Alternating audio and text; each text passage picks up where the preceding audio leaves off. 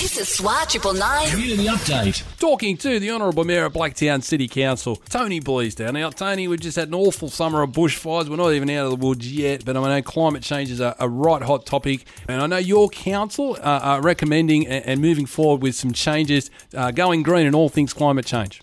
Yeah, well, Wayne, look, let me tell you, Blacktown City Council will be making a whole range of uh, new recommendations, and we will, in fact, put in place a whole range of new policies in dealing with this climate change issue. The reality of it is, boss, uh, 2,800 scientists worldwide can show you that temperatures are increasing, weather patterns are becoming much more difficult to monitor, and at the end of the day, we in Western Sydney are being impacted big time by an increase in temperature. So temperatures are having an enormous impact, as has been seen in the recent period. We in Australia have never seen that before. So what we're saying at Blacktown City Council, we recognise the reality. Never mind what the federal government and others are saying.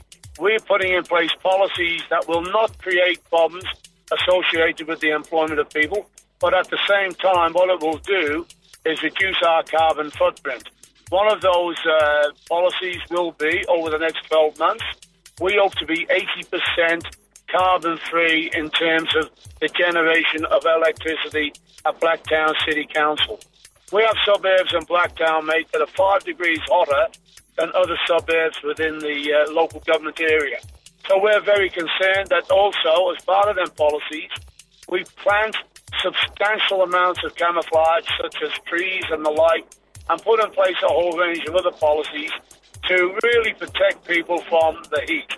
So we're taking this very, very seriously, Buzz, and uh, I'm sure the Blacktown community will get in behind us. This time we're going to lift up the ante. We're going to spend more money on it. I'm asking the New South Wales government and uh, federal governments to come to the party and recognise the reality. Mate, people are being cooked because of higher temperatures. Unless we do something about it over the next few years, we're going to find ourselves in grave difficulties, mate. I'll tell you that now. Yeah, look, it's an issue that's just not going to, to go away, climate change. And as you said, Tony, if, if we can get some policies in place that is not going to hurt employment, but it's going to make a positive impact in that area, that's, that, that can't be a bad thing. Big thank you to Blacktown City Council Mayor Tony Bleasdale. Great community update on SWR Triple Nine. Now back into all your favourites, 70s till now.